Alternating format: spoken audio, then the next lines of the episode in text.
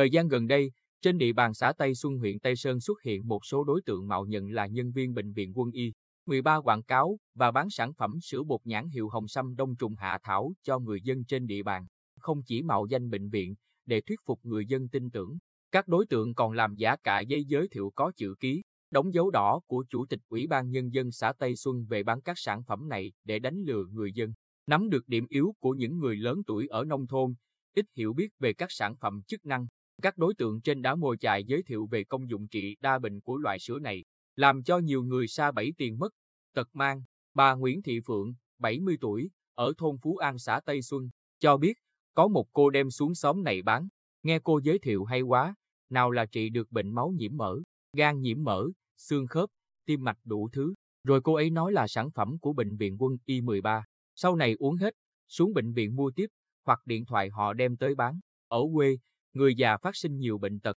nên nghe giới thiệu trị bệnh hay vậy ai không có tiền cũng vay mượn để mua. Tôi ráng mua cho đủ 3 hộp để được tặng thêm một hộp, với tổng tiền là 1,7 triệu đồng. Trung tá Võ Đình Ái, chủ nhiệm chính trị bệnh viện quân y 13, cho biết bệnh viện không có chủ trương và không cho nhân viên tổ chức bán bất kỳ sản phẩm nào của đơn vị tại khu dân cư. Việc mạo danh bệnh viện để bán các sản phẩm chức năng là hành vi vi phạm pháp luật, làm ảnh hưởng đến uy tín của đơn vị. Bệnh viện quân y 13 đã gửi công văn đề nghị đảng ủy Ủy ban Nhân dân xã Tây Xuân xác minh, làm rõ, có biện pháp xử lý, ngăn ngừa kịp thời những đối tượng mạo danh nói trên, tránh tình trạng lợi dụng uy tín của bệnh viện và mạo danh chính quyền địa phương để hoạt động trái pháp luật, lợi dụng lòng tin và gây tâm lý hoang mang trong nhân dân. Sự việc trên là bài học cảnh giác cho người dân không nên tin và mua bất kỳ sản phẩm, bán dạo nào với các lời giới thiệu quảng bá hấp dẫn về sản phẩm đi kèm với việc mạo danh, giả danh cơ quan, đơn vị, chính quyền địa phương. Việc này, người dân không chỉ mất tiền oan vì các loại sản phẩm trên không rõ nguồn gốc,